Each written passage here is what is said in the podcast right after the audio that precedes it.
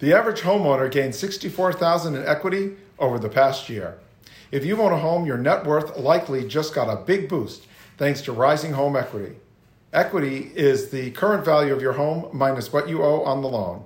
And today, based on recent home price appreciation, you're building that equity far faster than you may expect. Here's how it works.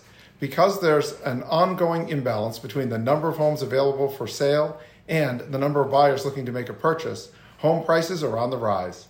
That means your home is worth more in today's market because it's in high demand. Your home value has likely climbed so much, your equity has increased too. According to the latest homeowner equity insights from CoreLogic, the average homeowner's equity has grown by 64,000 over the last 12 months. While that's a nationwide number, if you want to know what's happening in your area, look at the map here. It breaks down the average year over year equity growth for each state using data from CoreLogic. So if you've been holding off on selling or you're worried about being priced out of your next home because of today's ongoing home price appreciation, rest assured your equity can help fuel your move.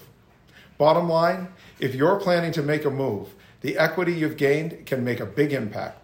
Find out just how much equity you have in your current home and how you can use it to fuel your next purchase. Click on the description link or click the link in my profile to get a professional equity assessment report on your house.